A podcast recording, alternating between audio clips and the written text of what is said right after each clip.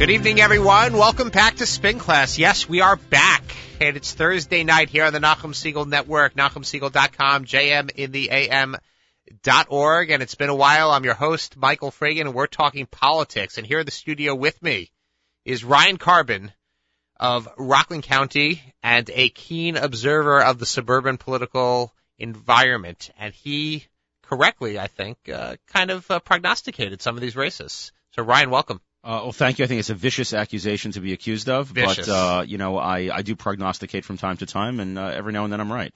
Well, if the shoe fits. So we go. Okay, and we have had a quite an election day. We saw a progressive elected in New York City, but Republicans winning three key county executive races, Nassau, Westchester, and Rockland County. It's a triangle of red. triangle of red surrounding the blue, or though some might say red, New York City. Red in a different manner. Thanks for joining us, and we're sponsored by Beckerman Public Relations, Beckerman.com, BeckermanPR.com, and Beckerman Public Affairs. If you need, if you are in need of any type of crisis management or just getting your name out there, Beckerman is the place to go. We have a program. We have Jerry Skurnik of Prime New York coming on. Uh, he is I a- I love Jerry Skurnik. I love Jerry. Everybody loves Jerry Skurnik. Jerry Skurnik It's is the guy. you- everybody's bought all of their political lists from Jerry Skurnik. I- I- you want you want to know who your voters are. Jerry Skurnik is the guy to tell you who those who those voters are. And Ryan, as somebody who's run for office, uh, you how important is that? Oh, it's very important, but but what's great about Jerry Skurnik is my dad worked with Skurnik in the early '80s for Ed Koch, so Skurniks and Karbens have been around together for a very very long time. So I'm excited that we're going to have Jerry on the show. Okay, hopefully that la- that ended on good terms. always. Always. Okay, fantastic. Okay, I you know you never know when you you know mix people together in the soup. Sometimes there could be a little bit uh, you know some positive reactions or some negative reactions. So politics Oh. makes strange bread, fellows. Yes. After that, we're going to have a Phil Reisman columnist for the Journal News. He's going to talk a little bit about the suburban races, particularly Westchester, and perhaps we'll veer into Rockland. I don't want it to be too much of uh, Ryan's expertise. And uh, we're also going to have Dana Rubinstein from the Capital New York, uh, which is now becoming a powerhouse publication with regard to politics. You know, But- I, I got I got Capital New York's that that that morning uh, briefing that they put out. It's terrific.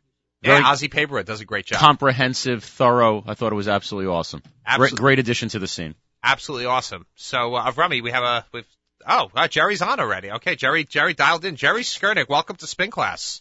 Uh, thank you. Glad to be glad to be with you. Okay, so Jerry Skurnik of Prime New York, as uh, as Ryan said, uh, we have Ryan Karben here in the studio. Uh, is Oh, gonna hi be- Ryan. Hey Jerry, how you doing? Okay. It goes back a couple years, I think, the relationship. I'm told.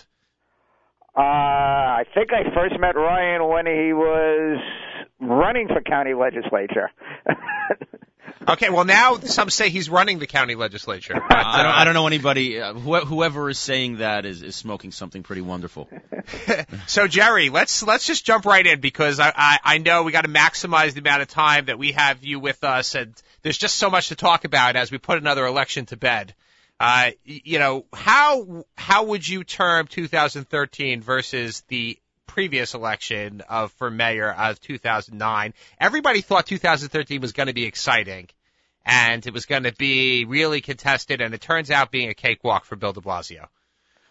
uh, yeah, it did, and and I'm as as far as the primary is concerned, I'm as surprised as anybody. Uh, I honestly never thought uh, De Blasio had much of a chance, uh, and ironically, it's it, it's against everything I believe in because ever, ever since the uh, first mayoral campaigns that I were involved in, which was uh, Herman Badillo in 1973 and Ed Koch in 77, both of whom were way behind in the early polls, in, even the fairly late polls. Uh, so ever since then, I believe that don't believe the early polls. Uh, people don't make up their mind till you know a couple of weeks before the election. And even though I keep saying that, this year I said, yeah, that's true. It means it's going to be close between Thompson and Quinn. I never thought De Blasio was uh, a serious contender until you know August when it became you know you couldn't deny you know when two th- two or three polls in a row come out saying he's moving up. Uh, so I was surprised, and uh, you know, he really won in both the primary and the general across the board. Uh, and and and he, he really he really got the zeitgeist of the city uh and uh you know well, I, I want to touch on that, Jerry. You, you said he, victory. You said he got the zeitgeist of the city. You know, those yeah. of us who are in politics, we talk about elections uh very tribally. Who's going to get the Latinos? Who's going to get the blacks? Who's going to get the Jews? Who's going to get this kind of Satmar? Who's going to get that kind of Satmar? I think there are 15 different flavors of Satmar these days. Um, so uh, you know we talk about it that way, but Blasio, De Blasio was really offering a, a post-ethnic narrative, um, even while simultaneously highlighting obviously his interracial family. What do you see in terms of the relationship? Is there a different relationship now between race slash ethnicity and message in city politics, or do you think this is a one-off? Well, I wouldn't say it's a one-off, uh, but I don't think it goes across the board. Uh, I mean, we, you know, we somewhat saw it in the presidential election. Uh, you know, Obama winning twice, uh, which still, you know, he didn't get a majority of the white vote in either of the election, but most Democratic presidential candidates don't get a majority of the white vote. Uh, you know, he got enough of them uh, to be elected. I mean, he would not have won with just the black and Hispanic and Asian vote. Uh, but and so there's more and more of that happening, but there still is a lot of ethnic politics. I mean, we saw that in the public advocate uh, primary and runoff. Uh, uh, Letitia James basically won because the turnout in the African American community uh, from the primary to runoff did not drop as much as the turnout in the white community did.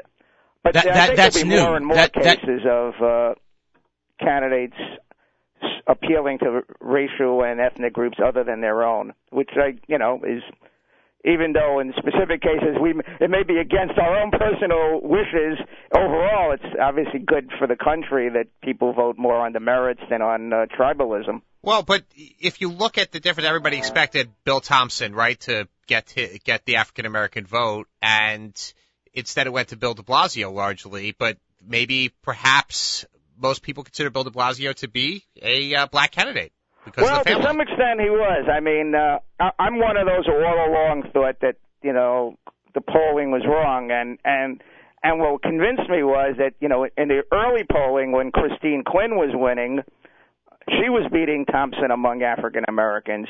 Then when Anthony Weiner came into the race and Quinn dropped, Weiner was winning African Americans against Thompson, and my belief was, and then then when De Blasio started moving up, he was beating them. Uh, De Blasio was beating Thompson among African Americans, and my belief was that that was all because, you know, the campaign really hadn't started, and blacks didn't realize that Thompson was not only black but a serious candidate. Uh, but you know, You don't- as, you don't- as they you get closer and closer to the election day, Jerry, the Jerry, were you don't you don't think changing, uh, I began to think that you know there was something going on, and I do think it has a lot to do with uh, Blasio's family. I mean, we had never had a case where the white liberal candidate had an African American family.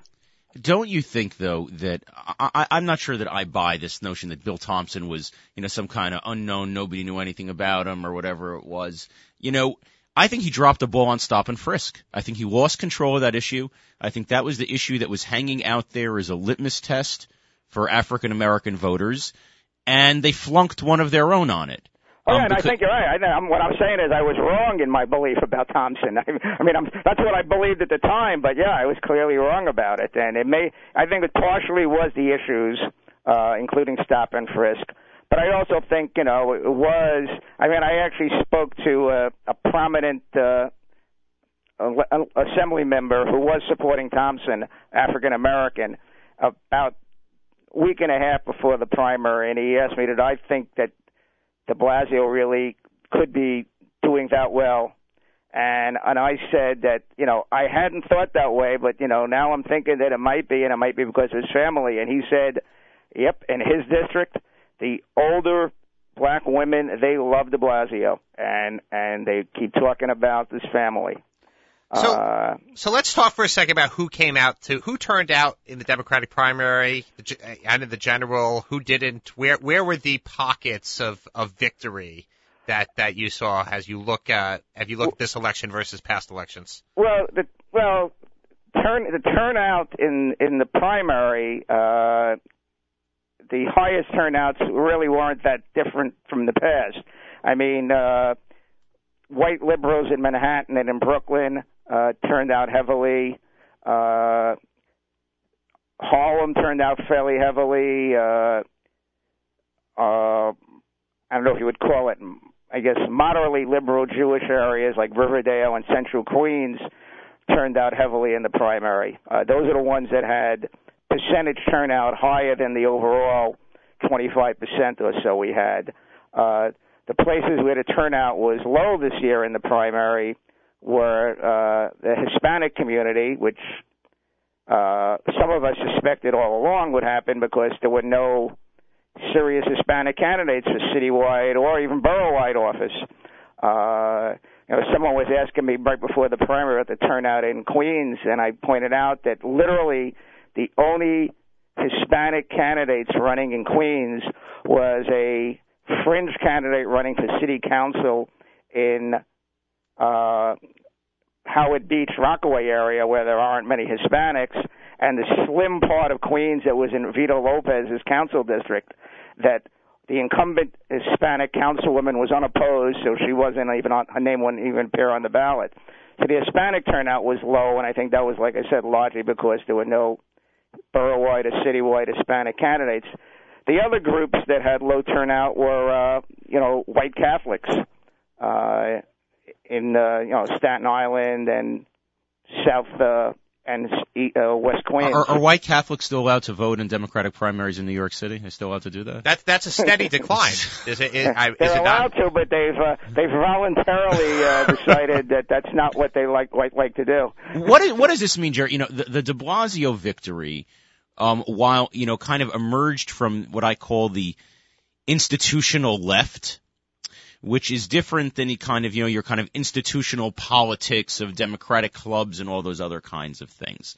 Um, what what are the implications for the political infrastructure in the city, which, regardless of what people see on the surface, still remains in a lot of places, you know, kind of very club driven, district leader driven.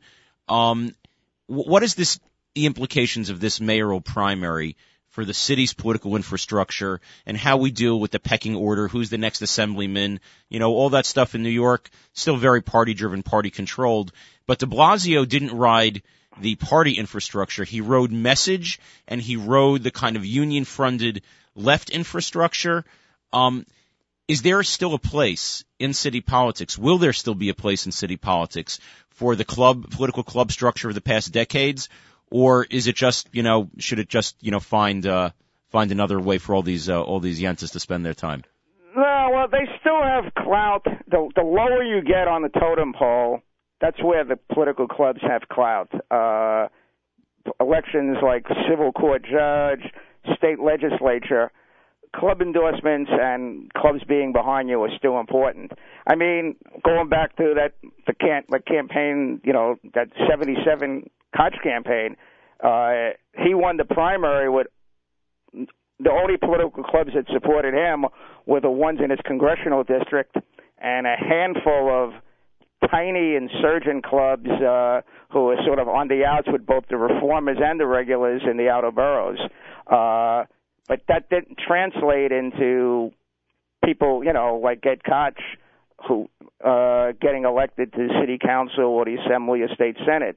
Uh, you could sort of go above the heads of the clubs with, as you said, your own either message or unions.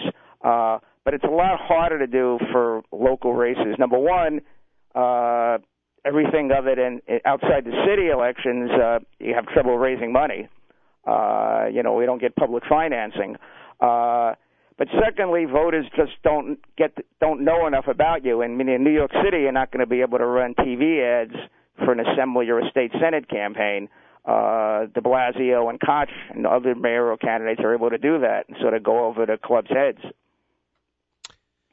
Where where would you see the the uh, the greatest impact of the Bloomberg fatigue, aside from Christine Quinn's uh, uh, you know decline, but I'm saying in the turnout, which areas had could be described as having Bloomberg fatigue that that turned out heavily in the in the past uh, couple elections, and then well, and that didn't come out this actually time. because you know the the board of elections hasn't come out with the the general election results, but I was looking at the uh, the map that the people at CUNY put out, and then I just read a blog post where it sort of confirmed what I was looking at because I had trouble believing it that the turnout seemed to have dropped in the general in those some of those areas where the turnout I said went up in the primary. Uh, places like parts of the west side and the east side in Manhattan, uh, turnout dropped a little, uh, and same things in parts of central Queens. Uh,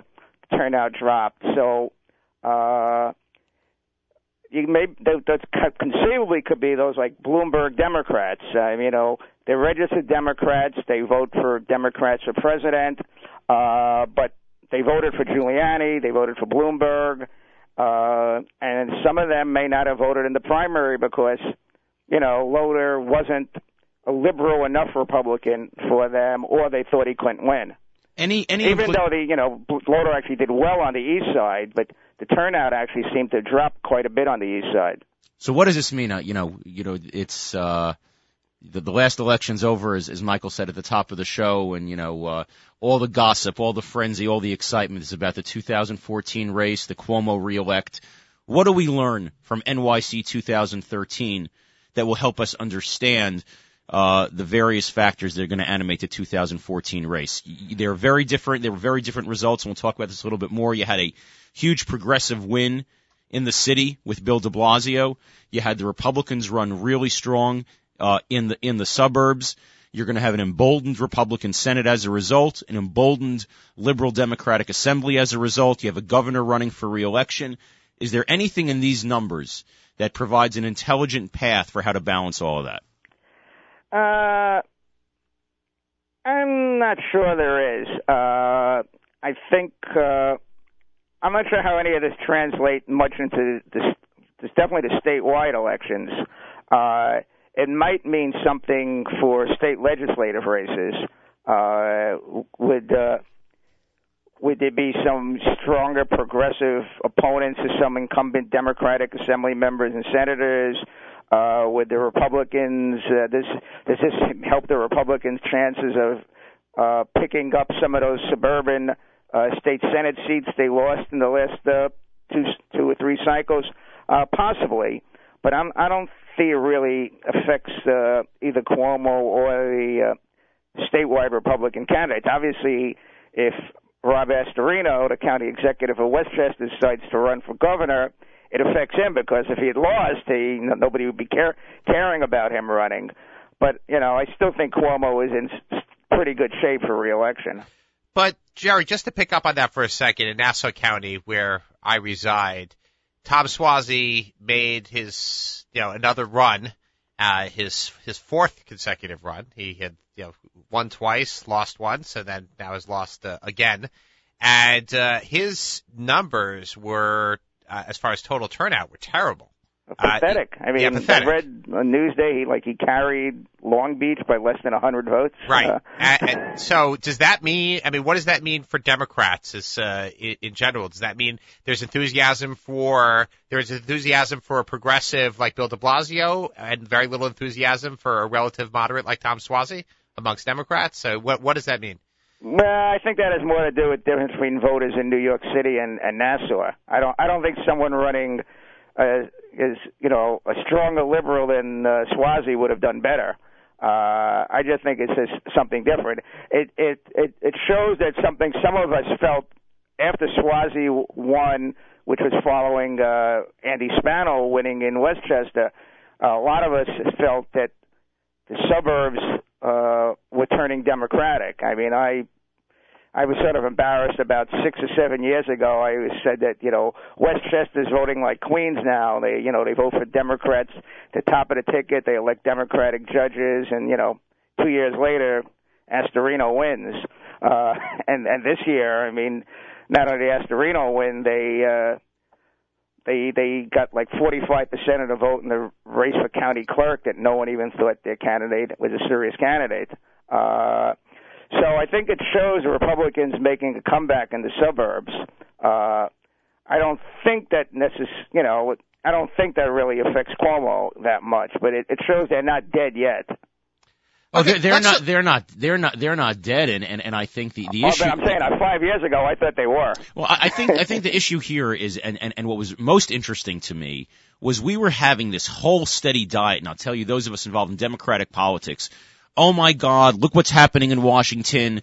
You know, the Tea Party is gone absolutely crazy. Congress is is out of control. Everybody hates it. They shut down the government. There's no way that the reasonable suburban voters are going to vote Republican this year. And that turned out to be an absolutely absurd way of looking at, um, at things. I think the Republicans, while each one of those races in the suburbs had its own unique dynamics, the brand is not discredited. Well, and it, when it you was control those discredited county here, exec- it was I'm sorry? discredited here in. I think that was a big albatross for Joe Lhota in the campaign. I think there's no question. It question was discredited in the city. in the city. Correct.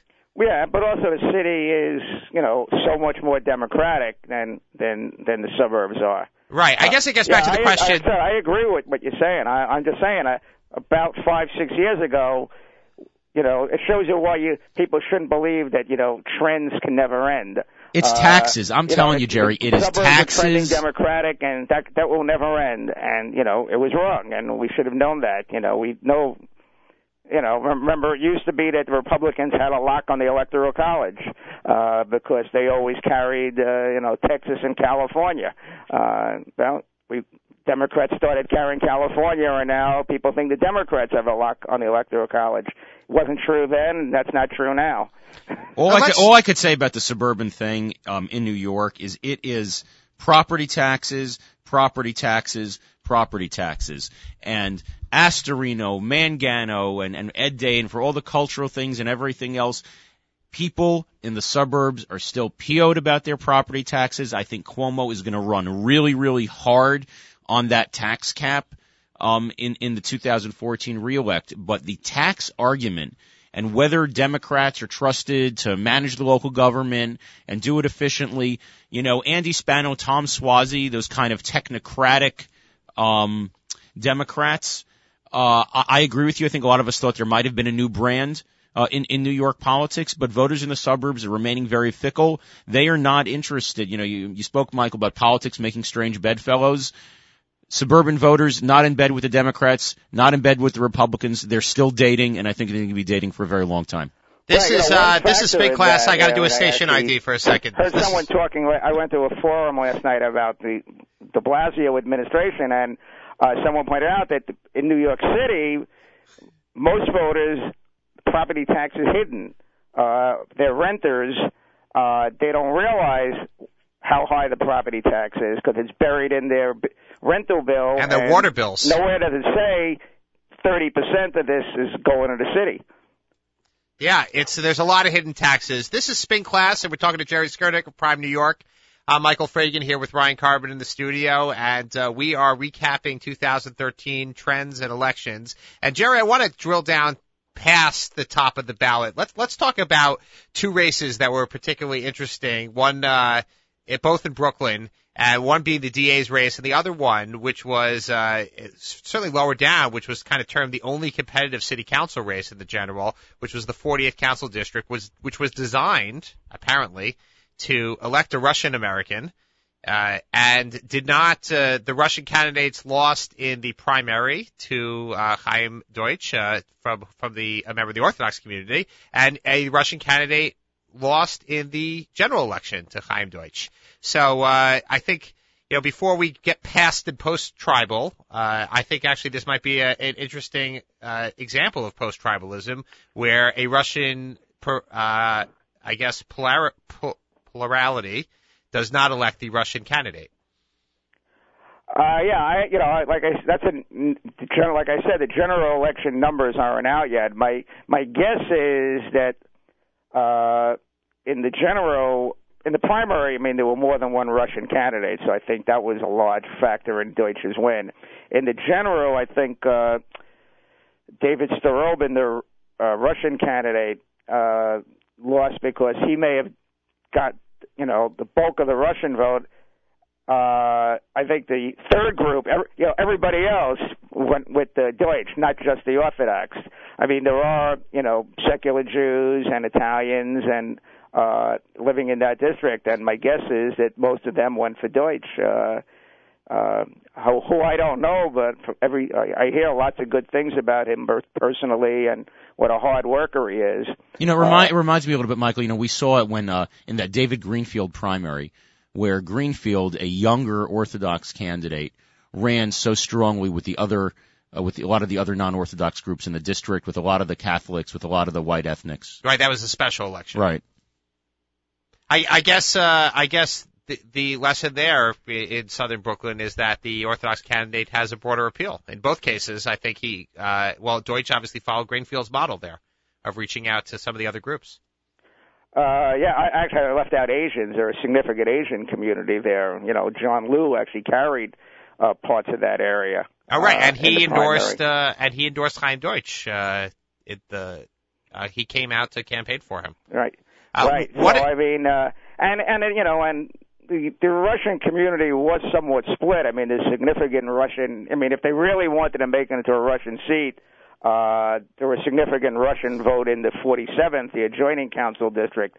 If they really wanted to make it as you know as much of a Russian seat as they made the uh, Simcha Felder seat into the super Jewish seat, uh, they could have done that. But uh, you know, I, I I don't think you know I think they I think there was tension that the redistricting commission had to both in you know help the Orthodox community have another seat and help the Russian community, and they they tried to balance it uh, as best as they could. Well, I I, rem- I do recall that the Orthodox community was quite upset with regard to the way this was drawn. But let let's get into the DA's race for a second. Uh, were you surprised at the primary that uh, that Joe Hynes did as poorly as he did? I was. Uh, I thought. Uh, I thought Thompson had a chance after Abe George. Uh, full disclosure, we we were probably going to be working for Abe George if he if he ran. Uh, but you know he called us up right right at the time petitioning ended to say he decided not to run. Uh, but I, I thought that George, uh, Thompson had a chance if he, he would get if he got the New York Times endorsement and therefore would cut into uh, the usual vote that Hynes got in places like Brown in Brooklyn Heights, Park Slope, what they call Brownstone, Brownstone Brooklyn. You don't think Jerry people are just sick and tired? I mean, that's a long. Well, it turns out that's long, what happened. I I, mean, I mean, not, not only did Thompson do cut into Hynes's vote, he clobbered him. He carried every election district in the 52nd Assembly District, uh, which is Brooklyn Heights. you know, because I, I look uh, at that's this. Without, well, not only the New York Times did not endorse him, the Daily News endorsed Thompson with such a backhanded endorsement that uh, a, a lawyer friend of mine said that if they had, if if he was running for DA and they had endorsed him for that, he'd resign from the bar. He'd be so self embarrassed. Uh, so yeah, I think people just got uh, tired of Hynes. Uh, I think the turnout was a you know just like it was a strongly liberal turnout citywide for De Blasio. I think that's the way it was in uh, Brooklyn also. Well, I think we see the decline also, as you mentioned beforehand, with regard to the white Catholics. Uh, it's not just that the white Catholics out there are not voting or choosing not to vote; they're not even there anymore. Well, I mean, yeah, that's the other thing. Sure, when uh, uh, yeah, as as Catholic, as you know, voters get old, white Catholics get older, uh, and they either retire and move or they pass away. Uh, their homes are, you know, they're not being bought by, you know, people from people from uh, Garden City aren't moving to Bay Ridge. Uh, it's uh, Asians, Hispanics, uh, and uh, you know, and, and newcomers to the city who are going going and uh, buying those uh, homes. Which is really what I think, Michael, make, makes it's the reason that this is the De Blasio moment. Because of that, he has a melting pot family in a melting pot city at a time when uh, you have, you know, you look at stop and frisk, which at its core I see is a culture clash between uh, minorities in the street and still law enforcement, which is primarily non-minority, non-city resident, whatever it is. When, when you have a city which is had to adjust to a new ethnic reality, and I think that the De Blasio election is really the completion of, of, of that circle because the De Blasio administration, the De Blasio family, That's the face of New York City today. So it really shouldn't come as, as a shock to, to, to us, even though sometimes it does, that the politics is lining up to the demographics. There's always a lag, but the politics always catches up to the demographics. I agree. Okay. So, so let's get to it. We got one last question for you, Jerry. And this is the usual question, uh, for, for someone like you. Any surprises? Can you point to something out there aside from Bill de Blasio's ascendance? But is there anything that came out of election day that you said, wow, I can't believe that happened? The general election in in the, in the city, at least, uh, it was, there were, I don't see any upsets. I mean, the closest to an upset was Deutsch winning, which I thought was, you know, either one could win. Uh, so it wasn't like a stunning upset. Uh, so in the city, there weren't any. Uh, frankly, nearby the city, the closest, biggest surprise to me was in uh, Ryan's uh, bailiwick of Rockland, where I thought the Republicans had a shot, but uh, I, you know, I I expected the Democrats to finally win in in Rockland. Well, you know, and and that's been and that was 20 years in the wilderness, and and, and you know we could talk a little bit more about that, Mike. But I would just say in response to you, Jerry, that was an election. It, election was a referendum on the Hasidim. It was a referendum on the growth of the ultra Orthodox community, and Ed Day's victory was propelled in no small part by conservative and Reform Jews, basically saying we are not going to apologize for Orthodox excess in the political culture anymore. We we are embarrassed by the Orthodox control of the school board um, and I'm tired of reading on the front page of the Journal News about all these uh, uh, code violations concentrated in those in those heavily in those densely populated communities. So this was really a rebellion of Jews against Jews, and it's not so much interesting in terms of its politics, but the Pew Survey on American Jewish Behavior and the story of the American Jewish community and its intergroup relations, we can do a whole show on it, is being played out in Rockland County and watch Rockland County for the next four years, and you're going to see the battles that are facing the Jewish people. And, and that's not a political issue, but the politics in Rockland County has been hijacked effectively by the internal divisions of the Jewish world, and seeing how that intersects is going to be a very wild ride. So let me get this straight. What you're saying is that the liberal Jews went to vote for the Republican because the more conservative Jews were supporting the Democrat. That is correct. Okay. Yeah, there's a. I mean, there's a. Welcome to my world, Michael. You think it was easy to be in office there? My God. Jerry, you were saying? There's a group called Preserve Ramapo, which is the opposition to the political leadership of Ramapo, mainly on the grounds that they they're too close to the uh, Orthodox community, and they and another group of anti-development people. Basically, they're anti-development also they formed a, a third party called Preserve Rockland and gave their line to Ed Day, the Republican candidate, and that was his margin of victory. He didn't get enough votes on the Republican uh, line to beat Democrats. He needed what was it, Ryan? About ten thousand votes they got for him, right? Yeah, they, they got they got they got around nine. Uh, they got around yeah. nine thousand. Yeah. Yeah. And I mean, and they've been successful in the past. They have a county legislator who, you know, a Democratic county legislator who endorsed a Republican candidate on just on those issues. You know, it's going to be fascinating to see, though, you know, none of that is going to change the trend line, which is a high Hasidic birth rate, a growing block vote, which within the next 10 years will probably be sufficient to elect a countywide candidate all on its own.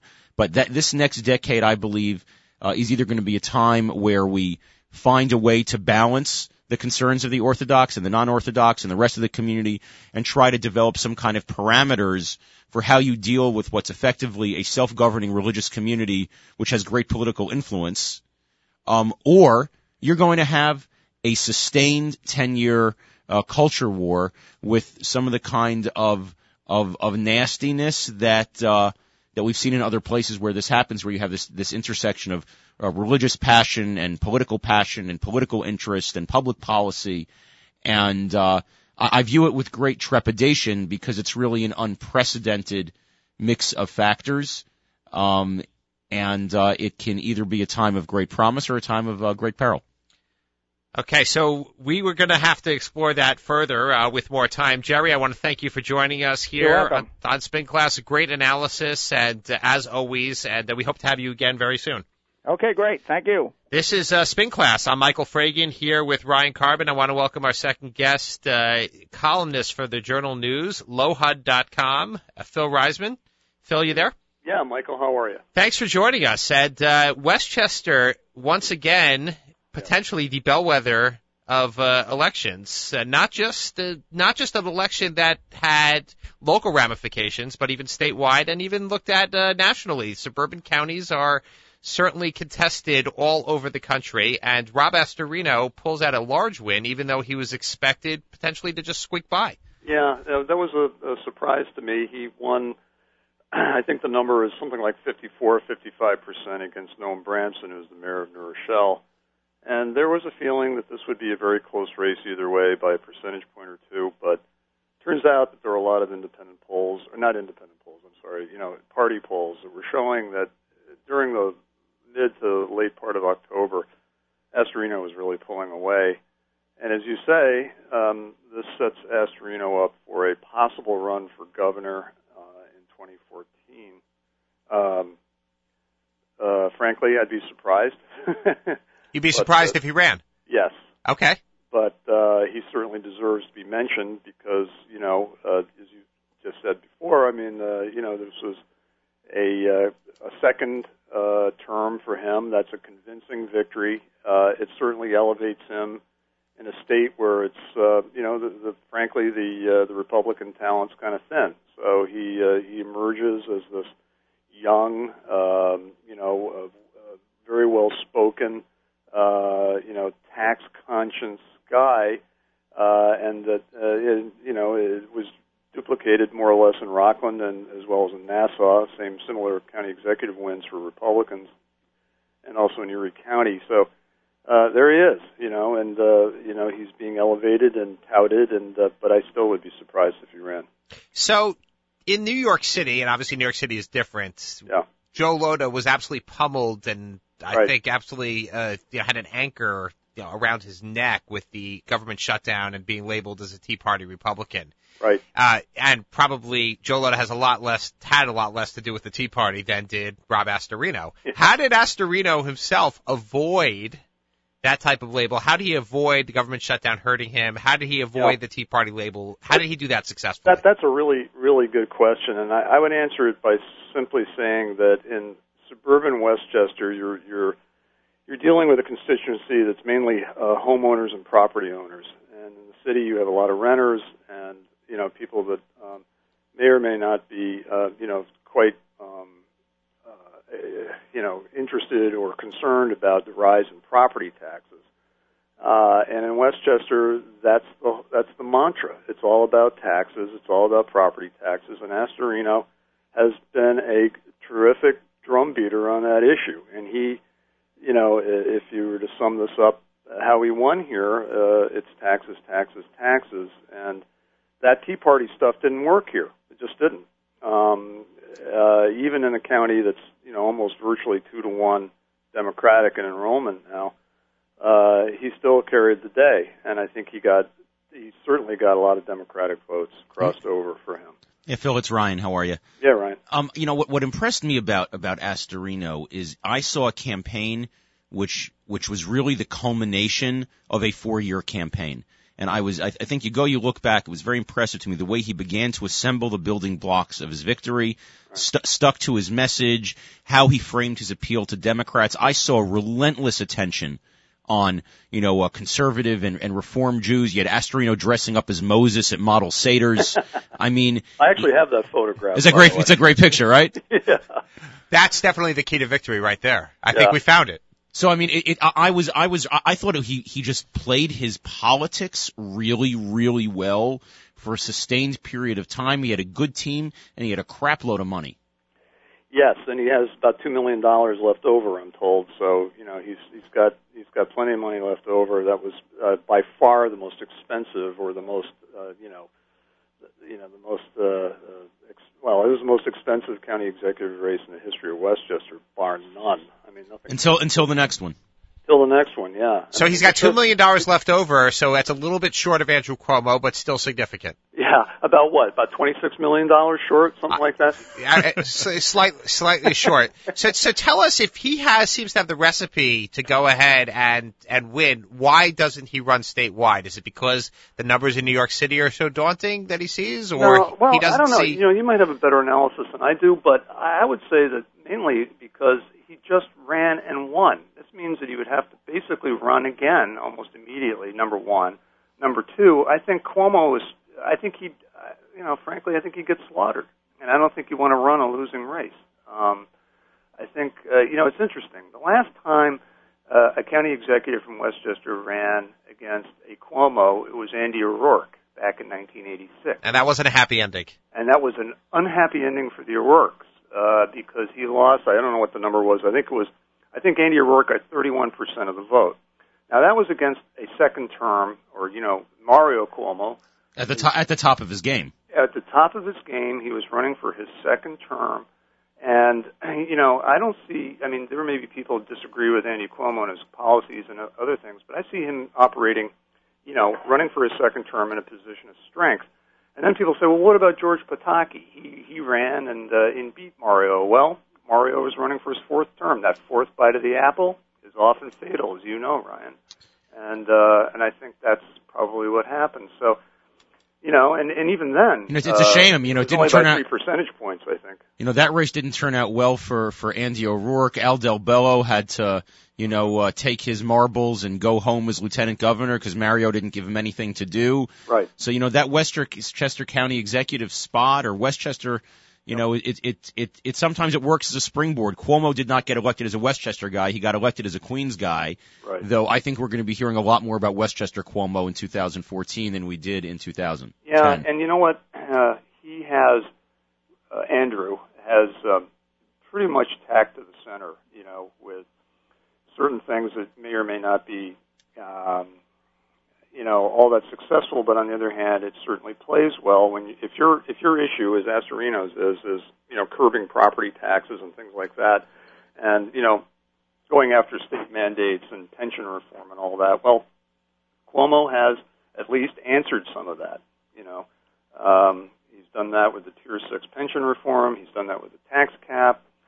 So, you know, in, in many respects, a guy like Astorino is um, uh, neutralized. Well, I, I think that I think that that, that that Andrew Cuomo is very clearly implementing the lessons that he think were learned from the the failed first Cuomo, um, you know, that that campaign in 1994 Right. when you know Mario Cuomo got got his butt kicked in the suburbs. The suburbs just sent him, you know, aban- abandoned him, and so I think that's one of the reasons that you probably see this very suburban uh, agenda with the tax cap, with the mandate reform, with all those other kinds of things. He's, you know, Andrew Cuomo is not going to let a George Pataki come out of nowhere Right. and clean his clock in Westchester, Rockland, and Nassau. Exactly, and, and you know, you just hit on it. It really just shows how the political strength in New York has, you know, shifted somewhat into the suburbs. I mean, it's been going on for a while.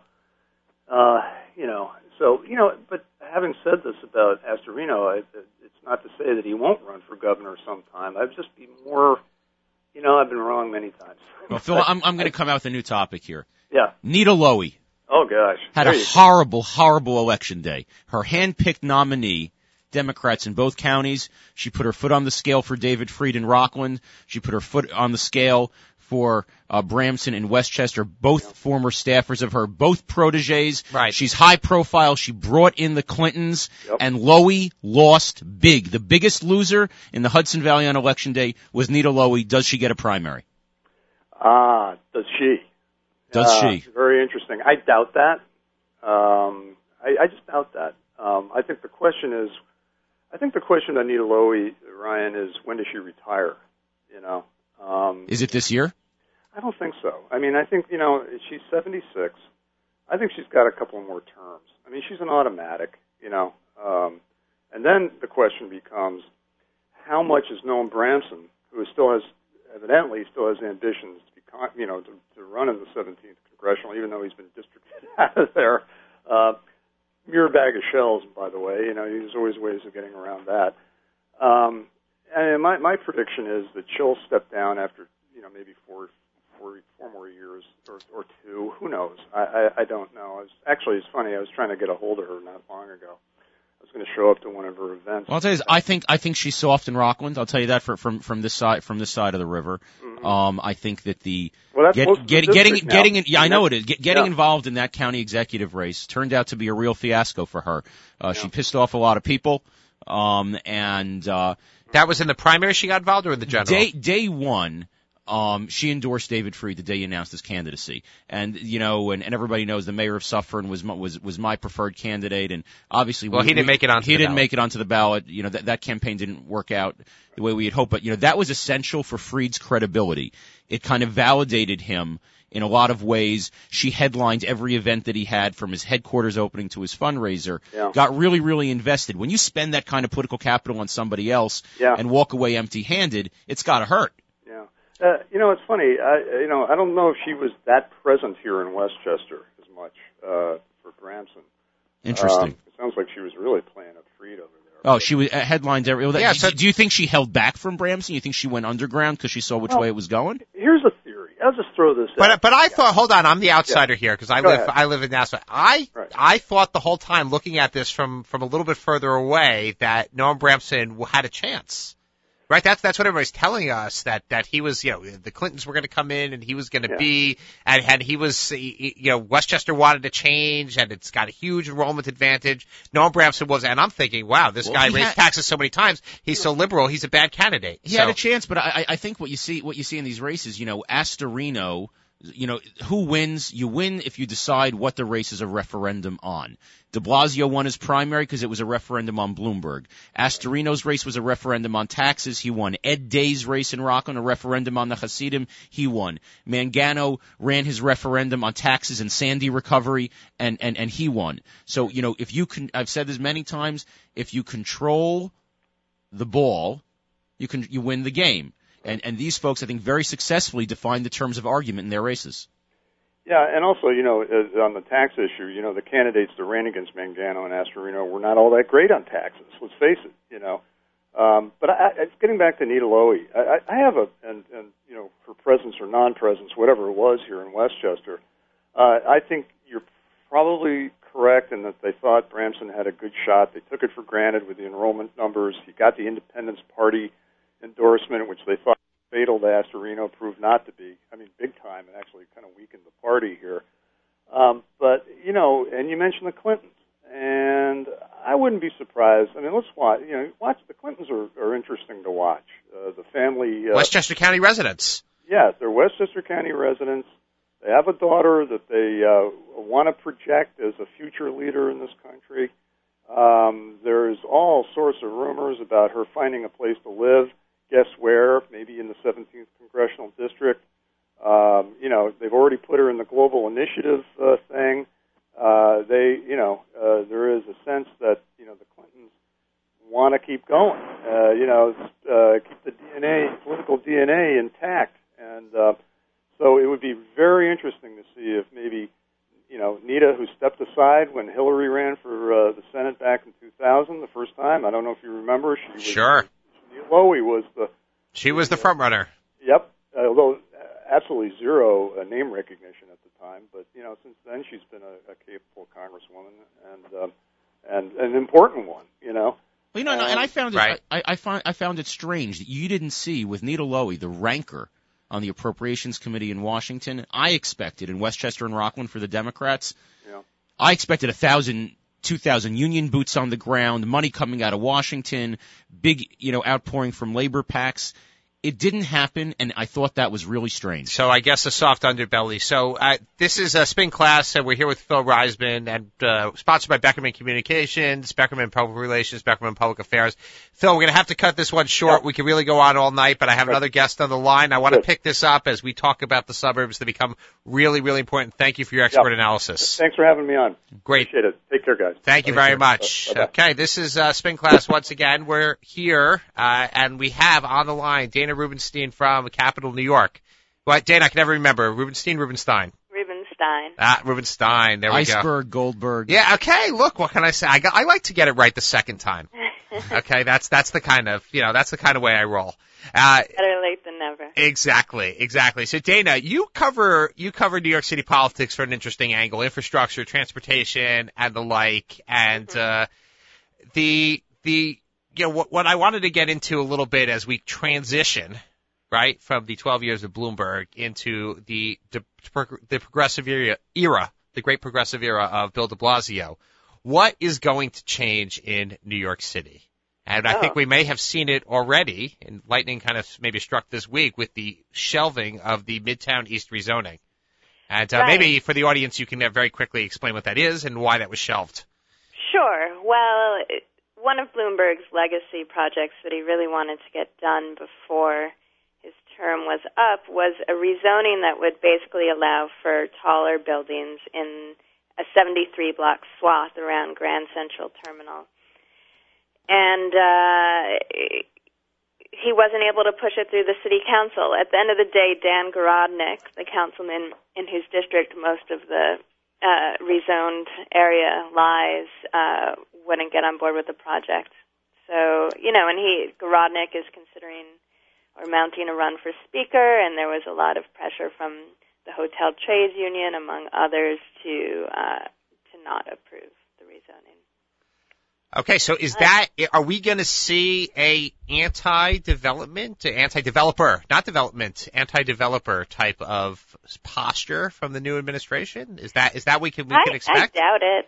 I mean, De Blasio is committed to pushing through some form of the Midtown East rezoning uh, in 2014, and you know his history would seem to suggest that he's actually very pro-development. He seems to be of the belief that the only way to get the sort of affordable housing that New York City needs is to have a lot more density. And, uh, you know, he was a big supporter of the Atlantic Yards project in downtown Brooklyn.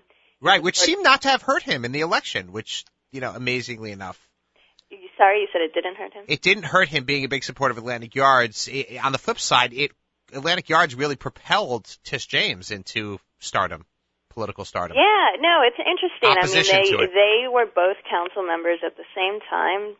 Both of their districts bordered or included some portion of the Atlantic Yards project, and Tish was extremely vocal in her opposition. You know, constantly out there criticizing the project and and sort of the process by which it was approved. And De Blasio was really nowhere to be seen, but somehow that didn't hurt him in in sort of his Park Slope, Brownstone, Brownstone, Brooklyn base, even though a lot of the people who live there uh, were deeply opposed to the Well, project. do you think that's because, and it's Ryan, how are you, Dana? Hi. Um, do you think that's because de Blasio was kind of winning with this macro narrative? It was kind of, it seemed to me bigger than any kind of tiny little issue going on in the city, is he was winning the thematic argument, and Yeah. some of that other stuff seemed to drop out. Yeah, I think that's exactly right. I think that you know the people in, in who live in Brownstone, Brooklyn. You know, most of my friends live in Brownstone, Brooklyn.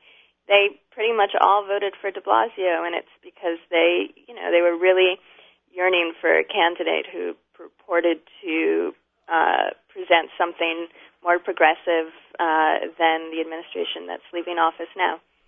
So why, in their mind, in everybody's mind, seemingly in the city, was Joe Lhota not progressive?